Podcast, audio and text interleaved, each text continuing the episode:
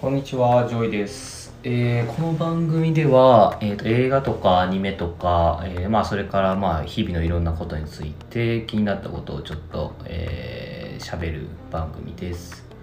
で今回はですね、えー、と今もう流行りしてるあの「鬼滅の刃」ですねあれについてなんですけどもあのまあみんな「鬼滅の刃」今好きというかもう見てない人はいないんじゃないかっていうぐらいあのみんな見てると思うんですけど正直、えーと僕はあんまり乗れてなくて、えーその理由なんですけどもあのまあ一つはやっぱりあのどうにもちょっとアニメっぽさが気になるというところですね。でこれどういうことかというと具体的にはですねあの結構序盤の方だったと思うんですけどあの主人公の3人が、えーこう鬼を倒しに、えーなんかこう田ん田んぼ道じゃないななんか山なんかなんかあのまあ歩いてるシーンがありますと。でその中で一人が、えーなんか突然あの道にうずくまってこうなんか泣き出したと。でどうしたのっていうのを聞いたらあのとにかく鬼が怖いと鬼を倒しにも怖いということで動けなくなってしまったみたいななんかそういう唐突な、えーカットが入るんですけどなんかそれがですねすごいあのアニメっぽいというかなんか、まあ、日常生活とか現実とかであのやっぱり突然ね例えば仕事が嫌でもうここからもう動きたくないですわ大泣きするみたいなのってまあうつ病の人とかってなんかそういう感じになるっていうのは聞いたことあるんですけどあのまあ普通に友達同士歩いててそんな感じになるってまああんまないじゃないですか。なんでなんかでそこのなんかその微妙なこうなんていうんですかねうーんまあ演出というかなんかすごいその演技もいかにもアニメですみたいな感じなんですね。で、まあ、過度に現実世界に寄せる必要はないと思うんですけどちょっとこうやっぱアニメっぽさがやっぱ鼻についたなっていうところなんですね。なんかそのシーンを見てからもなんか全然ちょっと鬼滅乗れなくなって、まあアニメ見るのやめたんですけどね。まあ原作の方は、あの、ちょっとジャンプで、えー、と読んだりはしてたんですけど、まあそんな感じで結局映画を見に行かずにっていう感じで、なんでこう日本国民全員が 盛り上がってるみたいな、なんかあんなかんレベルまで、あの、流行ってるのかなちょっと僕はよくわかんないところでありますね。で、えっ、と、これ、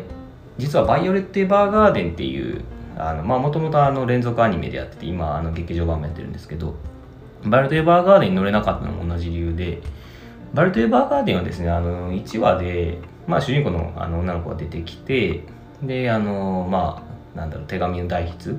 をやる仕事をして、えーっていうところのその導入部分のお話になるんですけど、えー、とそこでですねあの同僚が出てくるんですね3人、えーでその3人の同僚が出た瞬間に バイオレット・エヴァーガーデン見るのやめたんですけどこれどういうことかというと,、えー、とバイオレット・エヴァーガーデンのその主人公の女の子の同僚っていうのが、まあ、代筆、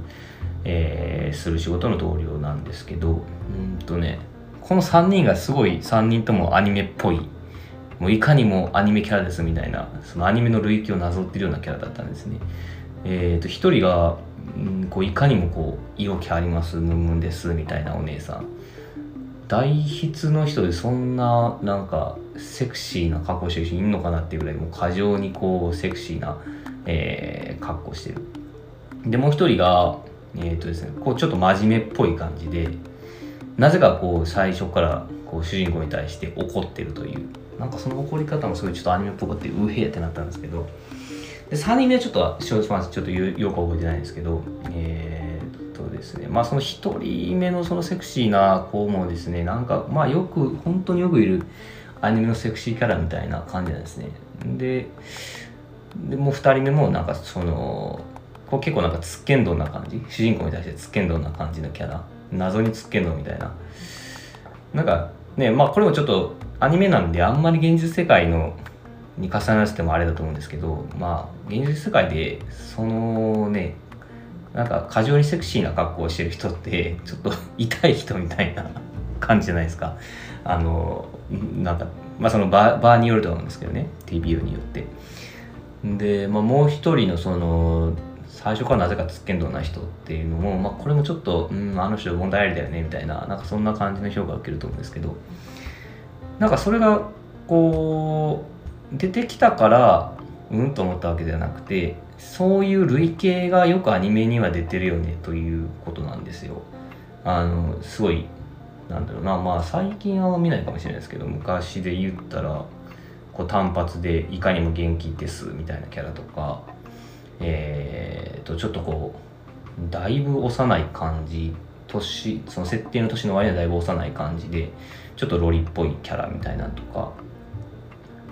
なんかああいうのとか今回のそのバイオテーパーが出てきたのとかそのいかにも類型のアニメキャラが出てくるともうちょっとなんか痛々しすぎて見てられなくなっちゃうんですよね。ああまたこれ来たわみたいな。でまあ「鬼滅の刃」乗れなかった理由っていうのも要はそのなんかこういきなり泣き出して怖いみたいな言うのがうんとねこれは類型という感じじゃないと厳密には違うと思うんですけどそういうシーン唐突にこううわーってなるような感情をこう発散させるようなシーンっていうのはまあまああるよなというところでなんかいかにもアニメっぽいキャラクターとかアニメっぽい演出みたいなのが出てくるとなんかうーん多分それいうそれらが出てきた時はみんな何とも思わなかったと思うんですけどこう使い回されすぎてまあお笑いで言うとちょっとこすられすぎたネタみたいな、えー、要はなんだろうコントでコンビニのコントやるみたいななんかそんな感じのこすられすぎててちょっと見てられないわみたいな。そんな感じなんですよね。で、えー、とどっちもあのアニメ自体のクオリティはめちゃめちゃ高いですね。あの動きだったりとか作画だったりとか。そういう漫画もそうですけど。あのクオリティはめちゃめちゃ高いんですけどなんかそういうねだからこそそういうちょっとこう類型で、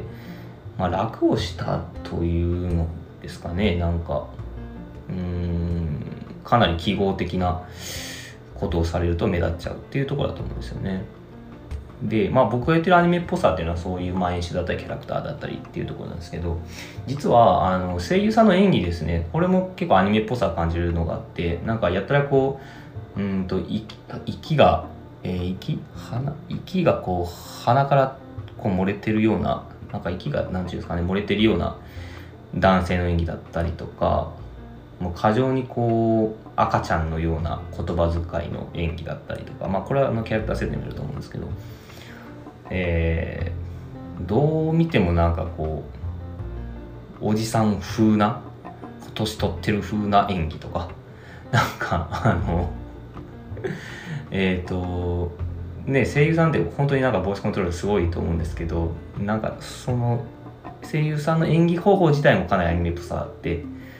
えー、そういうのが嫌だよねっていうのは実は宮崎駿も同じこと言ってたんですね。宮崎駿作品って結構あの声優じゃなくて俳優を起用することが多かったりするんですね。俳優だったり、えー、と映画監督だったり要は声優以外の人ですね。を起用することがまあまあちょいちょいあるんですけどあれ要はなんかそういうアニメっぽい演技っていうのを本当に嫌ってはるんですよね。だからまあ宮崎駿もそういう風なこう声優以外の人を採用するみたいなことを、えー、と言ってはるんですよね。で、えー、実はですね、あの、まあ、これ今撮ってるのは2020年で、で、2021年1月に、あの、エヴァンゲリオンの新劇場版の最後のやつが放映されて、僕もすごい楽しみにしてるんですけど、実は、エヴァンゲリオン新劇場版もちょっと辛いなって思ってるところがあって、それはあの、新キャラクターの、あの、巻波マルマリイラスイラストリアスですね。あの、ピンク色のプラグスーツのですね。あれがなんかすごいアニメっぽいというかなんか浮いちゃってる感があるんですよね結構なんだろうなエヴァンゲリオン自体が結構類型を作ったみたいなところあると思うんです綾波とか飛鳥とかまあシンジ君とかもそうだと思うんですけど。うんなんかねあのその中でも特にこうアニメっぽいというかあのマリは結構なんかアニメっぽくてちょっと あの僕の口に合わないなっていう感じなんですよね。なんでまあとはいえあのジョハとかはまあ好きでしたしちょっと Q は あのなんだろう。その Q の次を見てみないとどういうの評価しづらいなっていうところあるんですけど。あのまあ好きなんですけどちょっとマリだけね僕はちょっとうんどうだろうなっていうのは思ったりしますねでそんな僕はまあどういうアニメが好きなんだみたいなところで言うと、まあ、コンサート作品とかはすごいやっぱり見ててストレスないですね。えー、東京ゴッドファーザーズとかパプリカとかも、えー、妄想代理人とかあ千年女優とかですね。まあ、あの辺りは、えー、と全然違和感ないですしあのうる星やつらのですね押井守が監督してる時のうる星やつらですね。あのビューティフルドリーマーまでの、えー、と映画1、2だったり、まあ、そこまであのテレビシリーズでこん、えー、押井守が監督している時だったり。あの途中からちょっと監督変わったりしてるんですけどそれまでですね、えー、ラムちゃんなんていうのはすごいアニメっぽいキャラクターとは言えるんですけどなんというかあのー、あれは何だろうなこう結構こう推し世界丸出しというかこうやたら語り出すしこういきなりシリアスな なんかあのー、話が入ったりとか、えー、ああえてこうアニメキャラクターにすごい現実的なことをさせるっていう面白さなんですよね。え、まあそれがちょっと結構あの原作者のえー、原作者の激励には触れちゃって なんか結構アニメ版は原作者にとってはあの不評だったらしいですけどまあそういうのも好きなんですけどまあコンサトシ押し守るえーとあとだ何あるとかな。あデジモンのですね第1作の劇場版の、えー、僕らのウォーゲームの、えー、その前にずっとボレロが流れてる作品があるんですね。あの現実世界にアグモンが来てでその主人公の太一がその自分家の部屋にかくまって、えー、っていう本当に短い確かね10分30分ぐらい10分ぐらいの作品だったんですけどそれもすごいね良かったですね。それはまあ覚えてる限りあんまり累計はなかったしなんかずっとこうボレロが流れてるっていうこの演出的な面白さもあってまあもちろん作画もいいんですよね。あれがあのあれ細田守監督なんでまああの人のねあのなんていうか作画レベルっていうのは作品の作画レベルがすごい高いですしね。あのいいんですよね。な感じで。まあちょっとやっぱり最近の作品流行ってるって言われる作品ちょっと乗れてない理由っていうのがちょっとアニメっぽさがあって。えー、まあ、それはキャラクターだったり演出だったり、まあ、あるいはその声優さんの演技だったりっていうところのアニメっぽいさのその類型の臭さっていうところでちょっと受け付けないなーっていう話でしたね。まあもうちょっとこうなんだろうなあ現実的であれという話ではなくてこう類型を外していくのもいいんじゃないかなとなんかこう偉そうに思ってる感じです。それではまた、えー、次回お願いします。